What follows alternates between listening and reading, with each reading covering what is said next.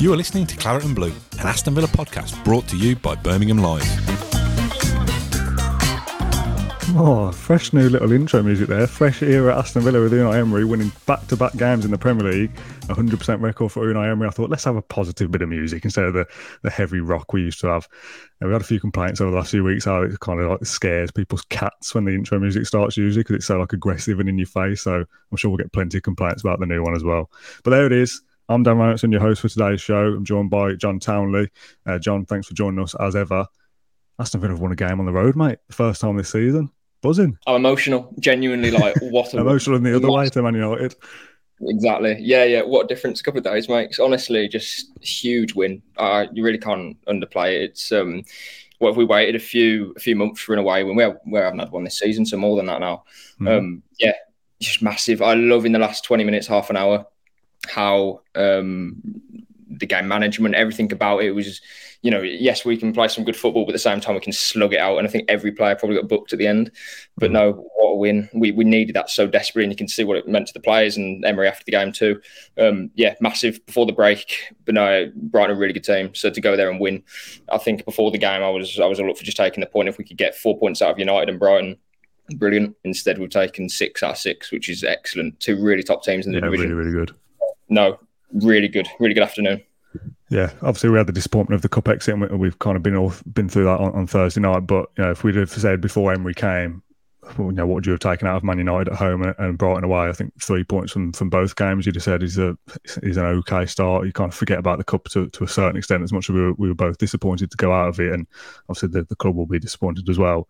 But to have a hundred percent record in your, in your, two games, win at home, break that duck of of twenty seven years of not beating Man United at Villa Park, and then follow that up by getting your first away win of the season uh, yeah, excellent. Uh, uh, the, well, the perfect start effectively for, for Emery. And there's been obviously issues throughout the game and throughout the Man United game that we will talk about as well. It's not, it's not perfect already, but it is three points, so it's six points, and, and you literally can't ask for more than that at this stage. And we'll start as we normally do. I've got a couple of notes, but I'm going to try and keep this a little bit structured. So we'll go back to team news. That's where we always start because that makes the most sense. You a little bit concerned to see Ollie Watkins not in the squad due to illness and, and Leon Bailey only down to the bench, or, or did you still think we'd have a, enough to, to get through today? Uh, no, I think those were two. Well, at the start of the game, I thought those would be two really big misses. Uh, mm. Obviously, we know what, what, Watkins brings, you know, off the ball and in possession too. But off the ball is so important in terms of setting the press. And I think he scored a few goals against Brighton over the last few years as well. I remember last year he um, pulled Veltman around a lot mm. uh, and got a goal uh, away last year. And obviously, Bailey's probably in the form of his career in terms of when since he joined Villa. Um, glad that he could at least come on the pitch and play uh, and play a part. Obviously, him coming off the off, off the bench is uh, you know very useful. And no, shame for Watkins, but we managed to get the job done, didn't we? Um, yeah, but before the game, that was two big absences for us. I think was it Buendia who kind of went up front with what uh, Ing, sorry, mm, McGinn and kind of, yeah as the two behind. Uh, so it worked in the first half to an extent. Obviously, we, we, made that mistake, which we'll touch on in the first couple of minutes. But I thought McGinn was much better today. Mm-hmm. Um, he, you know, played very well, and yeah, we got the job done without two players who were integral to the way Emery, I presume, will want to be playing after the World Cup break. Yeah. So now that makes it even sweeter, I suppose, knowing that we can bring players in and that we're, we're not reliant on two players to, you know, create something or to initiate a press or whatever it may be. Those two players are very important, but we've proven that we've got quality in Danny Ings, which we know Buendia, uh, John McGinn, say playing well today. Ramsey, I thought was very good. Mm. Um, no, yeah, really good. But I was, yeah, slightly worried at the start. It's kind of what we said in the in the back end of Steven Gerrard's era that these players should be good enough with a proper coach to get results. And we kind of said, you know, people are going, oh, you know, these players aren't great, and you know, even on their best days, some of them shouldn't be shouldn't be in a top half side. But it, it, there is quality throughout that squad, and coached correctly and and with confidence and on form. You know, in the perfect scenario, these players should be good enough to get into the top half. Danny Ings should score goals. John McGinn should be able to contribute. And we'll talk about John McGinn a little bit later because further forward is it's a much better position for him.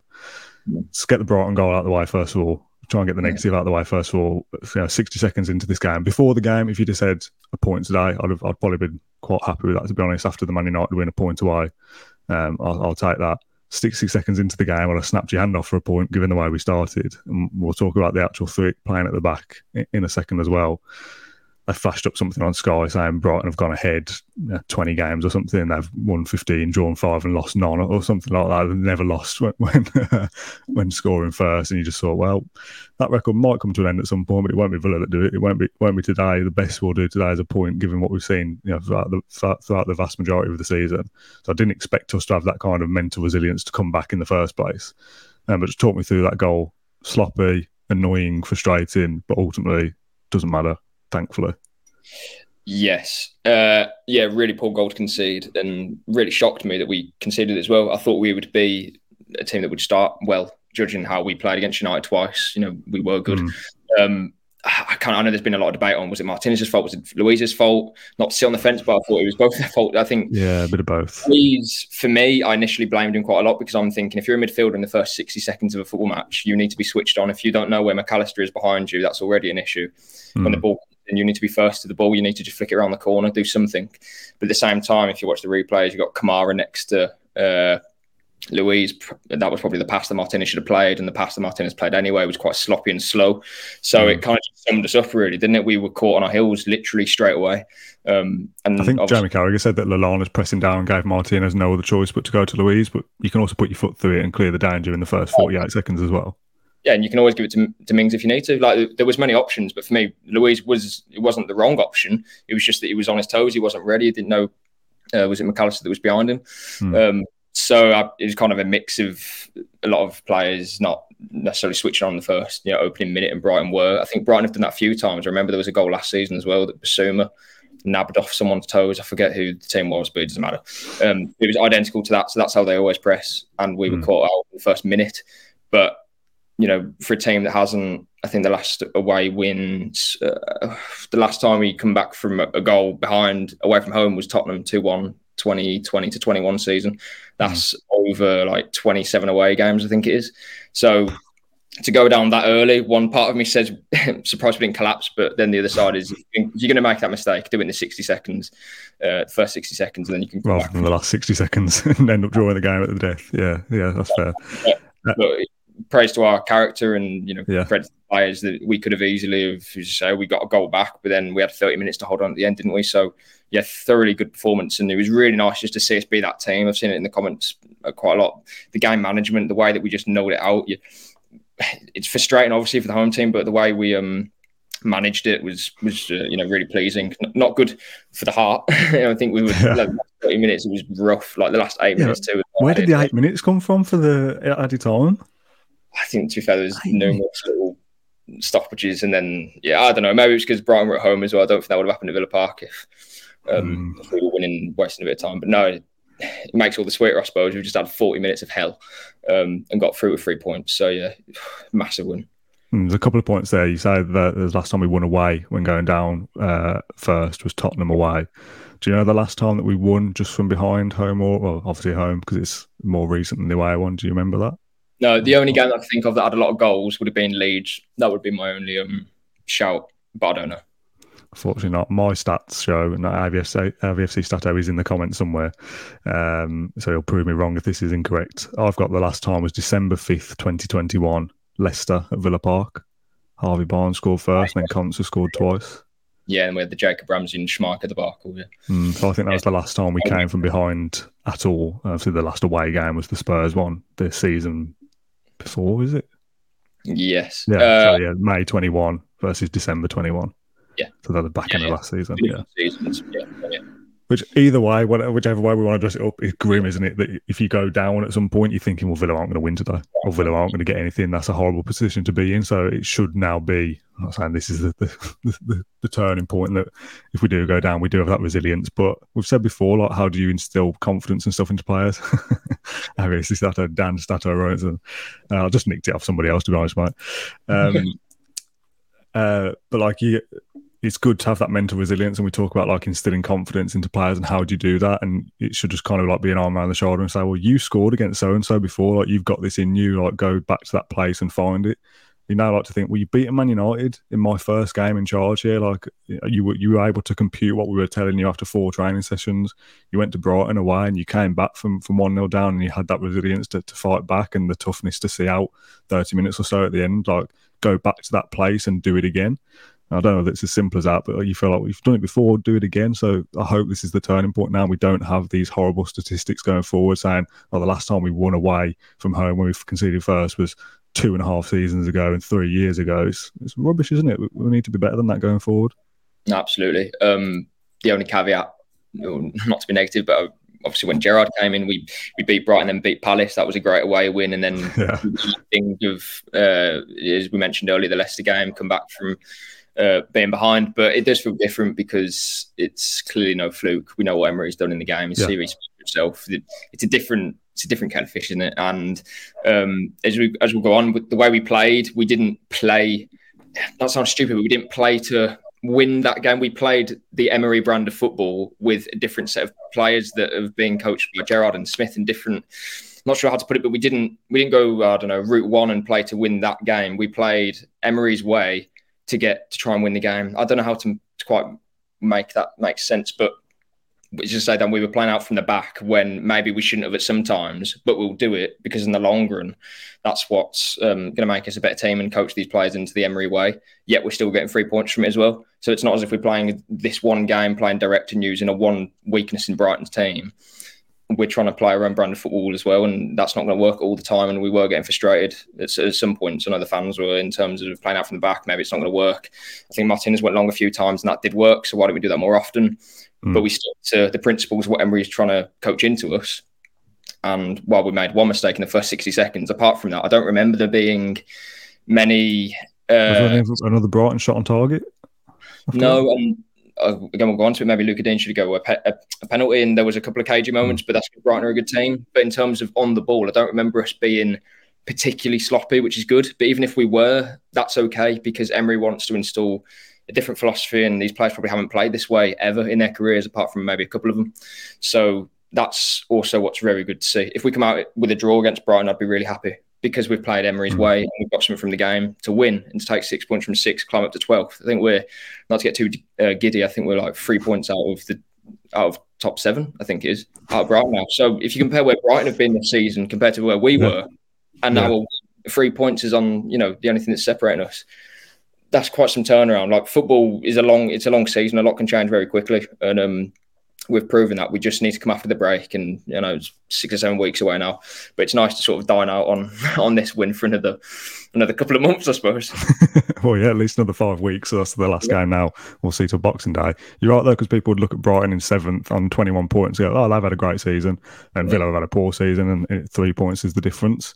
And I find it kind of semi interesting that we had nine points post Gerrard against Brentford, the Newcastle loss, Man United, and today three wins out of four, which is a you know it's a great record really, and nine points with Gerrard for the first what ten games of the season would it have been eleven games of the season? Yeah, um, yeah. So it shows kind of the limitations, which we all know anyway. I, I, I, wish we'd made the decision sooner, but what will be will be. That was not the case. Um, so where do we go next? Let's talk about very quickly, kind of conceding early because it's a stat that I, I tweeted uh, November the 11th. What would that have been? Man United. Yes. Um, somebody asked about uh, kind of goals. Villa Villa conceding goals just after they'd scored them. Um, it's, it's, happened a few times this season. We spoke about it in the Man United show, and somebody else tweeted saying, "I wonder how many of these times this has happened straight after kick-off, so including the first half of the game and first um, first couple of minutes after the second half." So Newcastle, we conceded on the 51st minute. Chelsea, the sixth minute. Man City, the 50th minute. Palace, the seventh minute. Bournemouth, the second minute. Then obviously today, 48 seconds or whatever it was. Yeah. So the six occasions there where Villa have conceded in the first couple of minutes of a game or the first couple of minutes after the restart. That's a worrying trend that, that will need to be fixed at some stage. And there's kind of different different conversations going on in the comments here about the kind of um, what's it called when you what's the word like uh, substance versus style that kind of debate of how you win and if you win ugly and that kind of thing ultimately that stat today doesn't matter that we conceded early because we've gone on to win, but still in the long run, those trends are a worry. And you'd like to think that in the next half of the season, the remaining 21 games, is it? I don't want to see stats like that again, where Villa conceding in the first five minutes of halves and they they look sloppy from the off. It, you need to be sharp at, at all times if you want to play that brand of football where you, you're ticking it around the back. You can't have a moment where you switch off and you can't come out after the, the second half and be 1 0 up or 1 1 or whatever and concede straight away because heads will drop, crowds will drop, and ultimately you will start losing results. Yeah. That's my kind of little negative moan out of the way. Ultimately, like I said, today it doesn't matter. But you know, if you can see it after 48 seconds, you're giving yourself an uphill task from from from minute one, literally. Yeah, uh, it is a worrying trend. We can't get away from that. It's you know if we're going to pick out a negative, it would be that for me as well, because um, it's not the first time I say this season. It's become a something that we keep doing. But it's strange because you would have thought at the start of a game or the start of a restart, that's when you would be most switched on. So it doesn't yeah, should work in my head. I don't understand yeah. it. Um, and that's something that opposition teams are certainly will be looking at as well. I'm, I'm sure Brighton, the Brighton manager probably said as, as soon as they start playing out, playing out, playing out from the back from the first couple of minutes, be on them, be on their toes because they don't mm. switch on for whatever reason. And it's it's hard to put your, thing, your, finger on it because you would have thought that that's something that the players are aware of now because you would know if you can see in too many goals from the start of you know as you should say an interval or whatever. Um, but for some reason we're just not getting that right. Maybe in the first couple of minutes or whatever it may be from a restart, we just play to basics for a couple of minutes just to you know kind of get ourselves into the game. It shouldn't be. Yeah. Yeah, it's a strange one though because it's such a basic. It's Sunday league almost. You know, you know to start well and don't mm. give anything. You know, bizarre. So it's a strange one. It's a weird trend. Um, I don't know how you kind of get that out of the players, and I don't know how it sets in at the same It'll time. time. It's something that takes time. Like I'm, I'm not digging it out as an excuse against Emery because he's had you know, three games in charge, but it's just a it's frustrating thing that it's it's happened Thursday night. It's happened again today, but you know, like I said, ultimately it doesn't matter for today. Yeah. Um, AVFC, AVFC Stato says seven Aston Villa players were booked in today's game versus Brighton.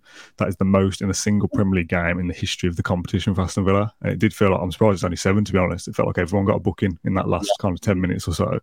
I thought um, the referee was a bit I don't know. I, I know we wasted. Bit, it felt like everything was time hmm. wasting. Mm. When I don't know, like you see that almost every game. I think like one player would maybe run over to take a corner and they'd walk instead, and it would be a booking.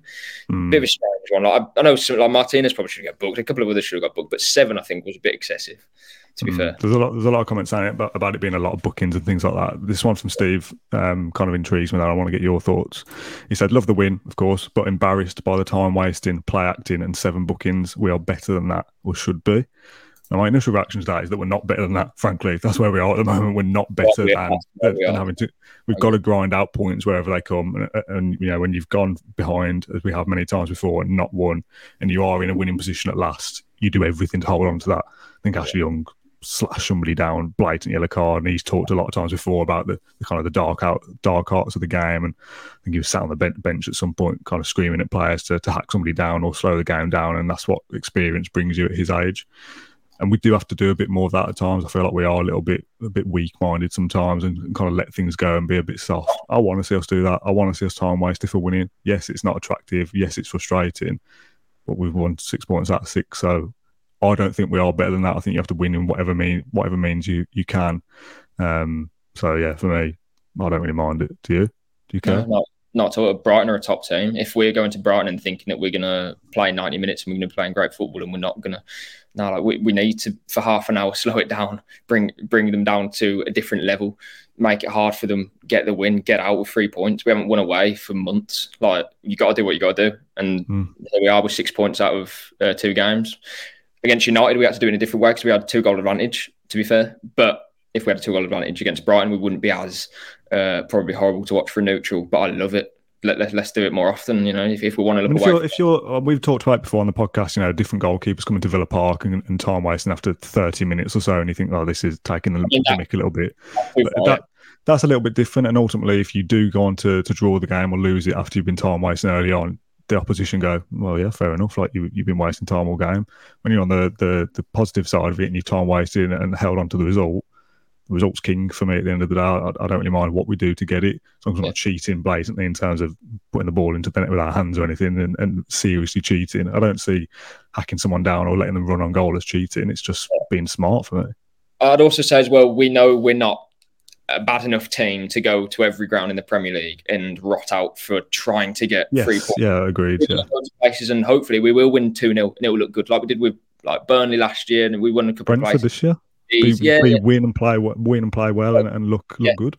But for the state we were in in terms of away form, we had to just get those three points today. It's a mentality mm. thing, and I'm glad that the players can do that and get through it. Because if we tried it and we failed, then it's a bit embarrassing. And we probably Yeah, think true. that's probably not the best way to play it. But now we've overcome that in the future. We probably don't have to spend half an hour um, doing the dark arts or whatnot. We can do 10 minutes of it instead.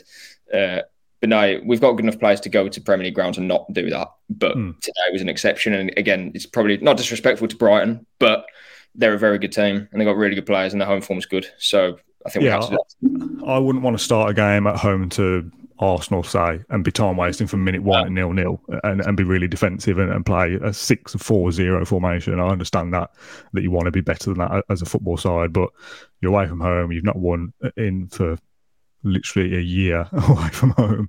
Um, you know, do what you got to do to get over the line. I, I- understand that. It's game management, isn't it? It was something we, we've um, thrown at managers in the past for not managing the situation better. Unai Emery's made five subs again for the, for the second game running, using the best of his squad, and has seen out the game to, to let us win back to back games in the Premier League for the first time in, in, in a while as well. So, yeah, whatever. Don't mind it. Um, let's talk about the penalties, and we'll do these all in one go because there was a couple of shouts for, for ones that weren't given and, and one that was. I think it's three in total.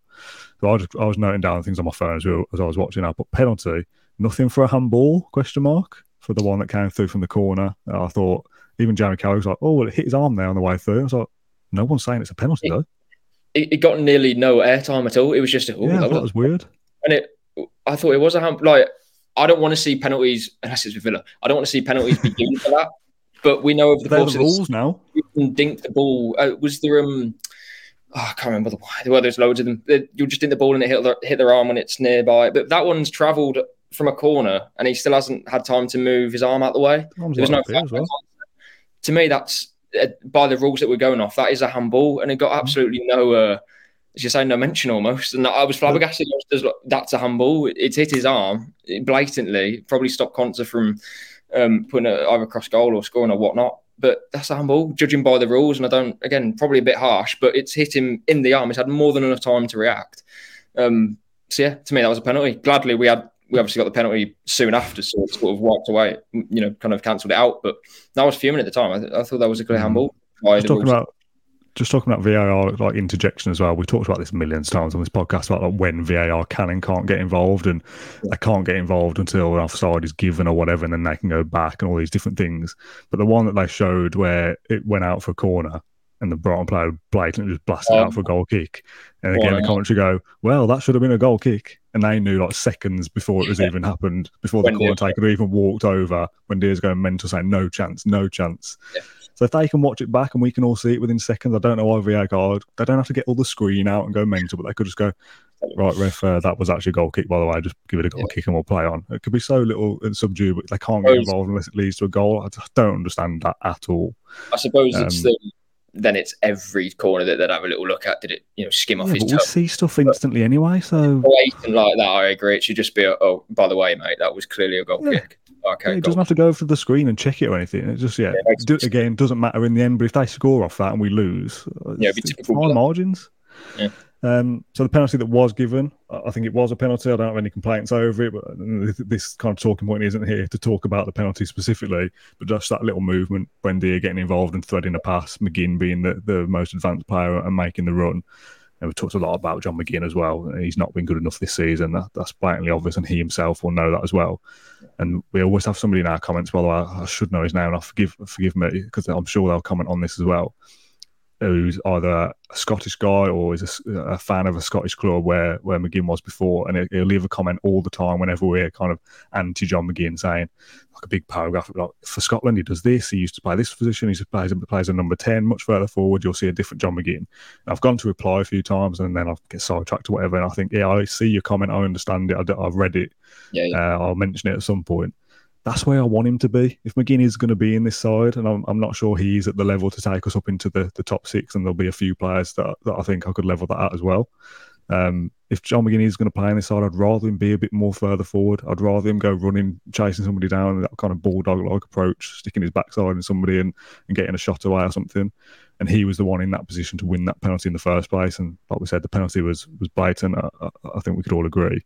But just that little move there and John McGinn's role in that, um, I think it's important to point that out because we have been so kind of John McGinn's been poor this season. So let's kind of flip the narrative for one game because he was better today. And it's Yeah, no coincidence he's further forward. Yeah, and the way that it seems to be that Emery hasn't necessarily settled on that 4 2 2 2 formation, but McGinn's not going to be playing in a double pivot where Kamara, Dendoncker, and or Luiz will play. He's mm-hmm. going to play in that more advanced role, and that suits him, doesn't it? Because we don't want him sort of being, you know, we, we want shackles off John McGinn, don't we? And today he was definitely better. By no means is he, you know, the John McGinn that we all know and love in terms of the best level of what you know how he can play.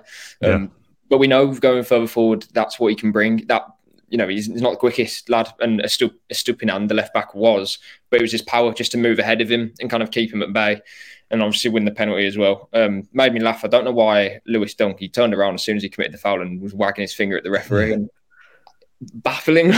Blatant pen. he had a bit of a shocker anyway. Dunk he got turned a few times. He gave away the penalty. Danny Ings' goal, he got uh, he went to for a hot dog.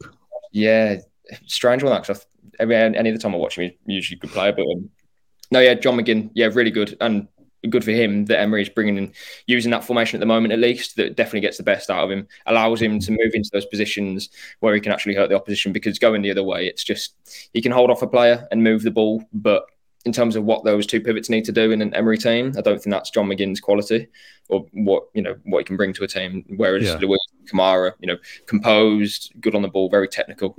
Um, so yeah, the balance in terms of that is probably favours McGinn.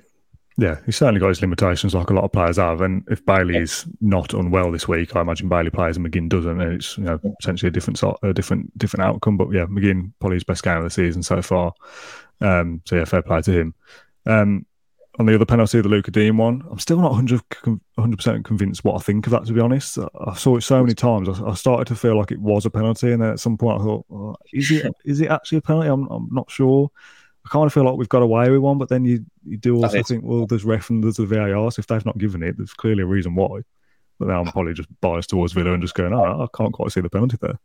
Uh, yeah, I'd love to agree, mate. But uh, the one angle is just he's just smashed the back of his calf. So yeah, like you look at that and it's a penalty, surely. I was yeah. watching the replay and you, you just because he was in slow mo, you were just praying that you got the first contact on the ball. yeah, he really didn't. So that's a penalty, and I don't. I hate the clear and obvious stuff because they never even follow that anyway. But maybe I, that's all I can think of that the ref hasn't made a clear and obvious error because mm. the ball. I don't know. And again, this is probably me being a Villa fan, but does that reward? Should the reward of that for the Brighton player be a spot kick from 12 yards to me like no. But the laws of the game is if you make a foul at any point. Yeah but not the handball. But like to get a penalty for that it's like okay whatever but it, to me yeah it, it is. He's he's, poor from Digne, really. But apart from that I actually think he had a really good game. He shut the right wing down all the time. Um, but no I think that's a penalty because he's he's he hasn't won the ball as he's just gone straight through him. So we got away with that Mm, there's a few comments saying that it was and a few saying it wasn't. It was a coming together between two players. I was on the ball, not the player, in my opinion. That was from uh, Jamie. Um, someone else said about it wasn't a penalty because March ran into him not making the contact, not the other way around. Which, yeah, I can kind of agree. But I kind of looked at it first. I looked at it first. Went, oh, defo pen. Here we go. Like classic Villa. What, what's going to happen here? then my timeline on Twitter was full of people going, "What's Jamie Carragher talking about? Never a pen," and all this. And I started to oh, maybe I'm wrong then. Maybe maybe it isn't pen. I'll just start getting swayed by other people. On the commentary, Jamie, Jamie Carragher, by the way, I thought Jamie Carragher's was bizarre, bizarre throughout, to be honest. But that that that incident in particular, he's like, "Oh, we've got the Brighton fans sat behind us. Well, what do you all think about that, everybody?" And they're going, "Oh, yeah, penalty." So, what are they going to say? What do you expect them to say? That's unbiased piece of commentary I've seen. I, I like Jamie Carragher as well, but that was utterly bizarre that was from Jamie. Yeah, uh, what? Yeah, what do the Brighton start fans think? Of course, I think it's a penalty. Jesus Christ. Um, yeah, we got away with one, and, uh, and, again, ultimately, this is an Aston Villa podcast. Who cares, right? We won the game. I, am I'm not bothered to be honest to go into it in too much detail. Um, another couple of things on my notes again. Well, let's get a little bit of a negative out of the way, or, or a faux negative, let's say.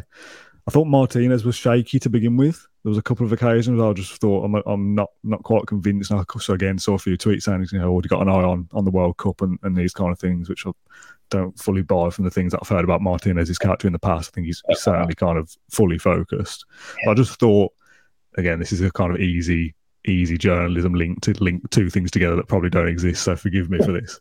But Olsen didn't have a great game on Thursday night. Martinez has been shaky. He's obviously played the pass.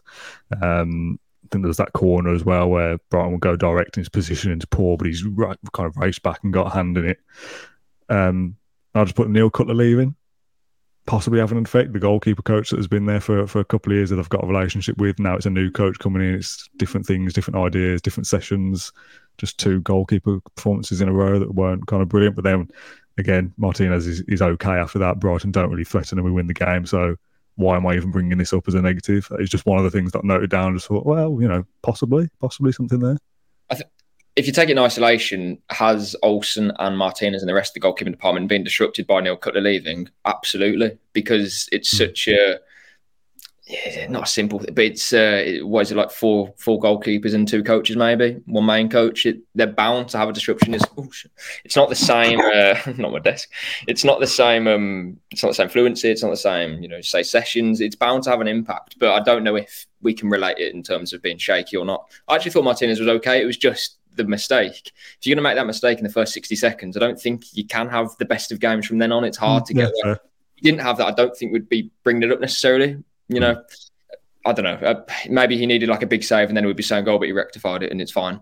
I don't know. But um, and obviously the Olsen one, it's very similar errors in terms of a sloppy pass, and one more so than the other, of course. But yeah, I think you raised a point, Dan. There's obviously going to be a disruption. Again, I think I'm happy just to take these six weeks off now. You know, yeah, two weeks back. Every player can just settle. The management can settle, and as you say, little things like that. The goal goalkeeping department. It, it's happened in the last week. Cutler was here one day, he's not the next, and all of a sudden you're working with a different a different coach who's probably got completely a, a different idea. Never been to Bodymoor Heath before. Um, completely different for both goalkeepers, different for the whole squad. So we've got out of it, and now we can move on. So yeah, six points in the bag, we can move forward. So yeah, really happy with that. It's, it's the way of playing, isn't it? They're clearly insistent on playing out yeah. from the back.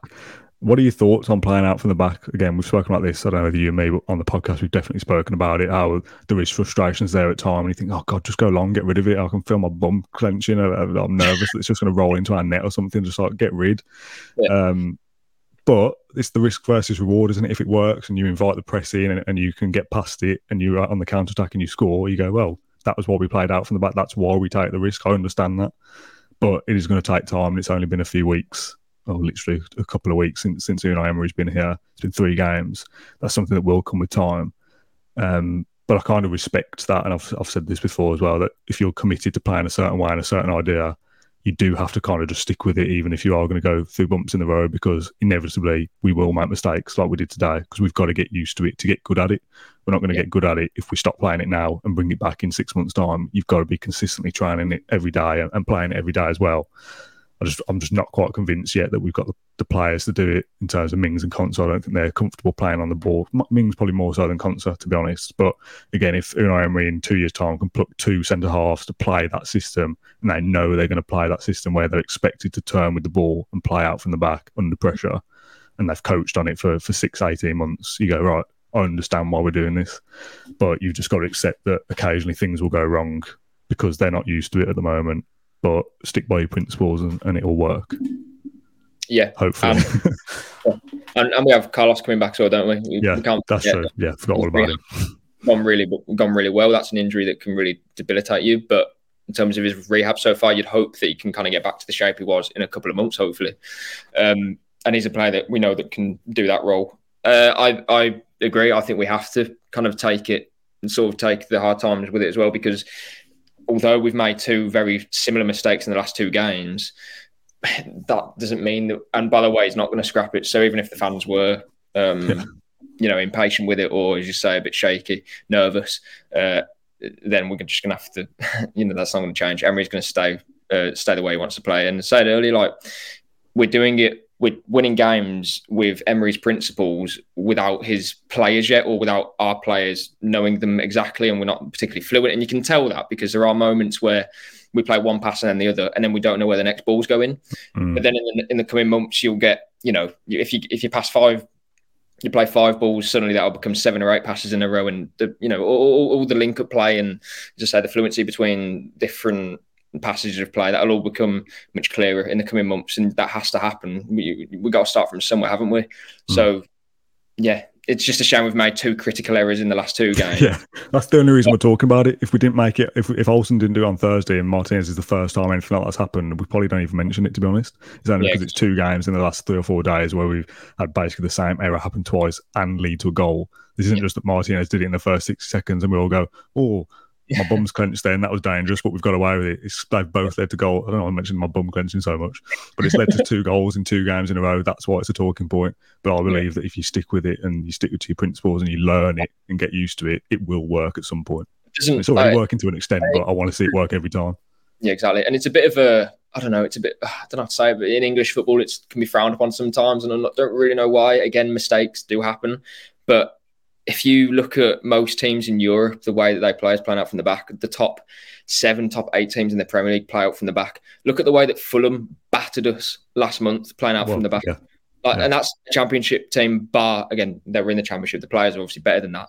But apart from like Palhinha and a couple of others, they completely done us. And that was from playing out from the back. And then we're sitting there thinking, oh, we can't play that because we're a bit nervous. No, it's going to take a few months and we're going to have to take um, take it as it comes, but we'll get there. And again, we're working working under Emery. We're not mm. trying to like with Gerrard. It was going from game to game, and I don't know what we're doing. I, I no, the fans don't know what shape is, what system, where where's build up mm. coming from, why why you know, loads of questions. This is we know what we're getting. And yes, it might be difficult to watch sometimes, but once the players can adapt, then great. And if they can't, then maybe new players come in but it's Emery's it's Emery's toy. This is his thing.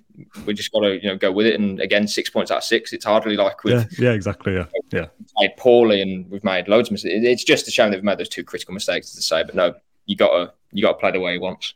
Yeah, ultimately today it doesn't matter, so it's it's not worth going in too much. There's a comment for me, and it says I can forgive mistakes, but even when we lost, you felt that we understood what happened in the game. Gerrard would just spout uninspiring nonsense, which yeah, is is what you just said. You can at least see what we're trying to do. If you know we're trying to play out from the back, and you concede and lose a game because of that, you kind of go, obviously it's frustrating. None of us want to lose, and we'd come on a podcast after you know ranting and raving about why it's annoying. But you kind of go, well, that's what we're trying to do, and every so often it's not going to work. Tyrone Mings is, is the perfect example.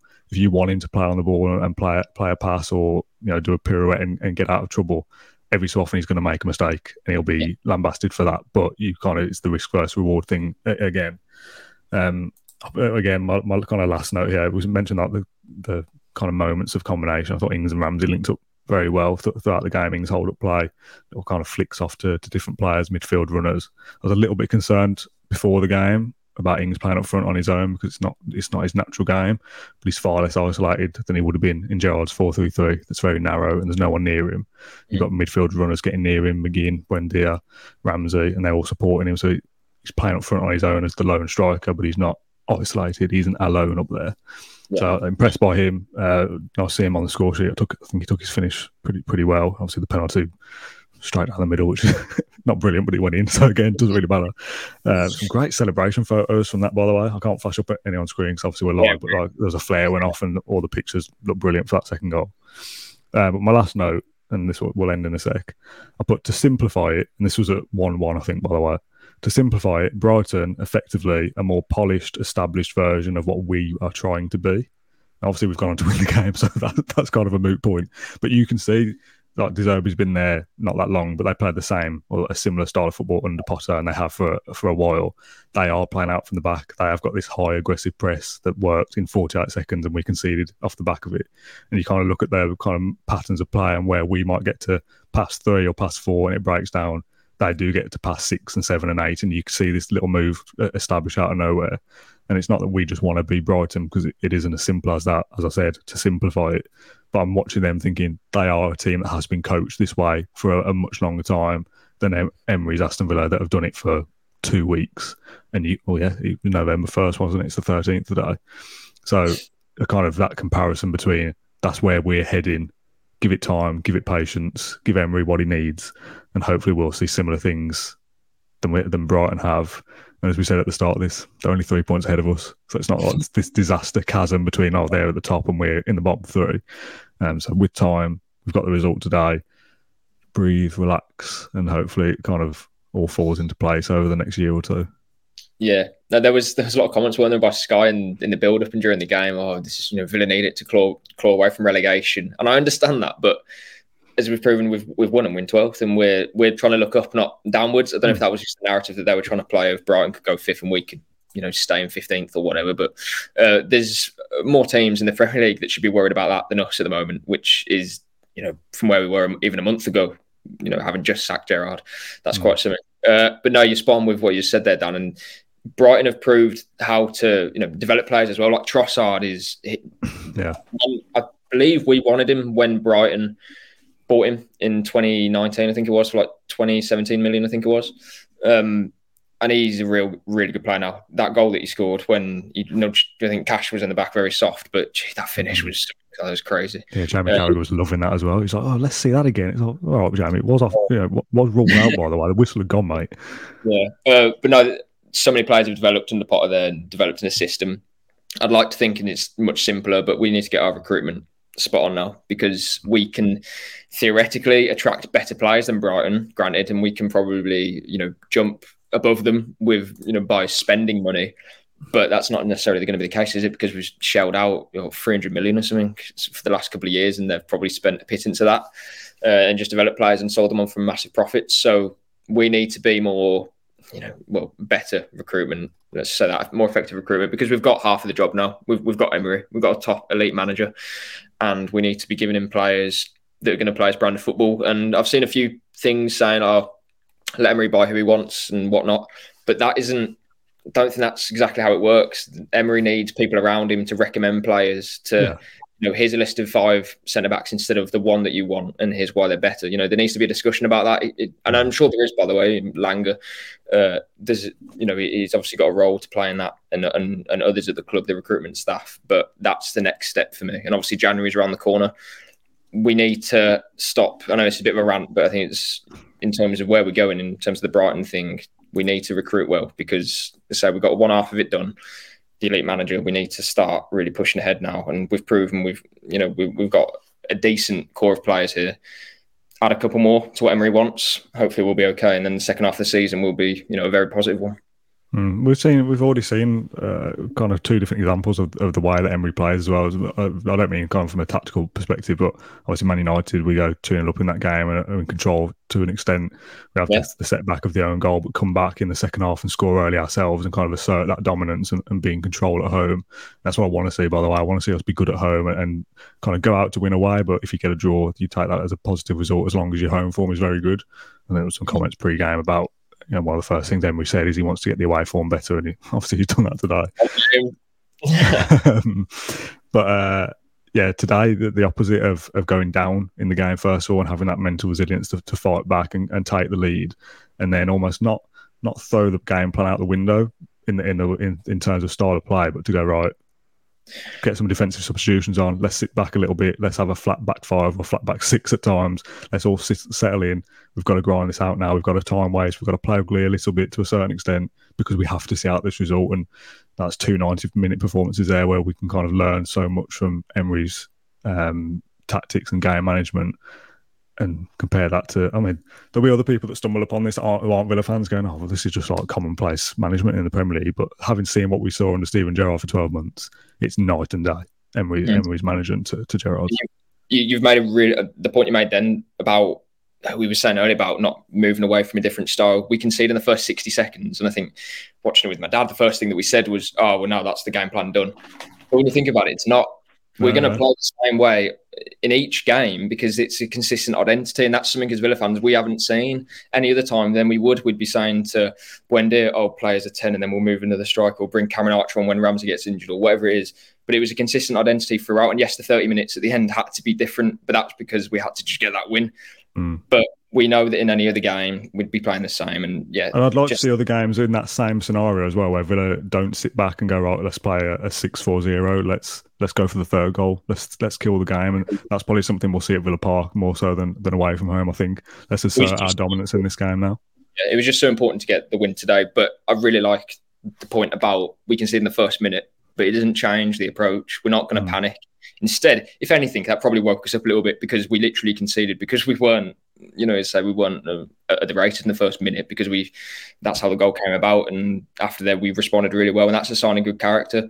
Um, so yeah, six week break now. Let's move ahead and carry on. January window coming up too. We don't need to spend loads of money, but if he can drop a couple of players in where he needs to, then yeah, as I say, three points out of Europe, and I don't expect us to be getting there. If we can finish, stop mentioning Europe. Oh god, if we can finish in the top half, that would be perfect. That that would be a really good season, and not to win it on a negative, but a real shame about the Carabao Cup if we can get another cup run as well. But there's plenty to look forward to. There's considering where we were a month ago. It's as you say, it's night and day. There's we were a calamity. We really were. We were going nowhere. Um, so yeah, what a difference the appointment of Emery has made so far. Yeah, I know. Like Premier League clubs appoints proven manager in shock horror. They get better. like breaking news, everyone. Like, I mean, what did we expect to happen? I, I, expected today. I didn't expect six points, but I expected an upturn to have a an actual manager in charge compared to Steven Gerrard, who was, let's face it, frauding his way through the job towards the end. Um, so yeah, yeah, like I said, it's not really a shock how the experienced manager, manager starts to make changes that, that, that lead to points. That's, that's, his job. That's what he bought in for. Um, but yeah, six points. I don't think anyone would have would have been able to have foreseen that before. Um, I think that does us, mate, for this podcast. So thank you very much for jumping on me this afternoon. I said we'd try and keep it to half an hour, but we've gone down a couple of different rabbit holes there, as we as we always do. Theme music, by the way. Does anyone want to give any any comments on theme music? Because if no one says it's it's bad, I'm keeping it. If everyone says it's bad, I'll change it again. I guess. Uh, if anyone's not seen it, I'll play it on the outro in a sec. But we had so many so many comments over it because more people have watched the channel over the last couple of weeks with the, the Balagué interview and O'Neill. We've had a lot of views in the last week, and people start to go, yeah, the podcast is good, but the theme music's crap. It's like we've had it for three years. Like this is just what we have. I can't be bothered to keep changing it. Um, but if it is terrible, let me know and I will change it. Um, should we plug the O'Neill interview before we go? Should we end on that? Uh, if anyone's not seen it, we spoke to Martin O'Neill this week in an exclusive interview. Yes, he's plugging his new book, but there is some stuff in there that um, is not is not been said before about the way he left Aston Villa and the regrets that he has. So, John, um, thank you for your time. Thanks everyone for tuning in. I'll end with the podcast trailer for Martin O'Neill and we'll be back on Tuesday or Wednesday with a, another episode. I don't know what it is because we're not playing any games now, but we're still doing stuff. Oh, it's Can't Brew Live next week as well on Friday. So if you haven't got your tickets for that yet, there'll be a link below, but I think it might be sold out now. Um, so, right, everybody, thank you very much for watching. Here's Martin O'Neill, and uh, we'll see you again in a few days. The book that I want to emerge is Martin O'Neill's memoirs. Oh, I'd love uh, to get him on a podcast. it's not going to happen. With... I don't think it will happen, mate. He might need afterwards. That.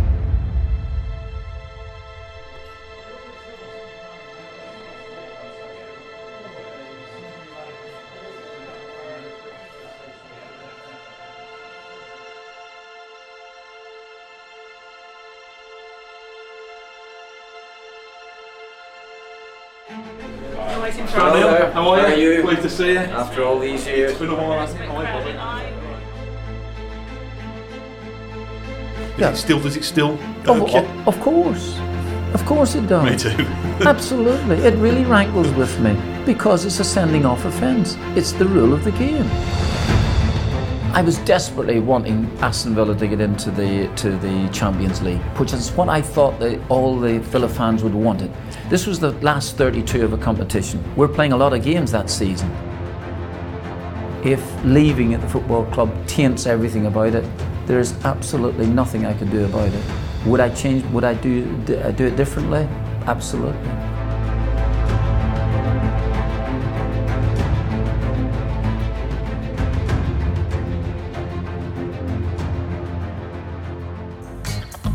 Thank you for listening to Claret and Blue, an Aston Villa podcast. If you enjoyed today's episode, then please let us know. We love hearing your feedback. We'll be back soon with another episode. Until then, up the Villa.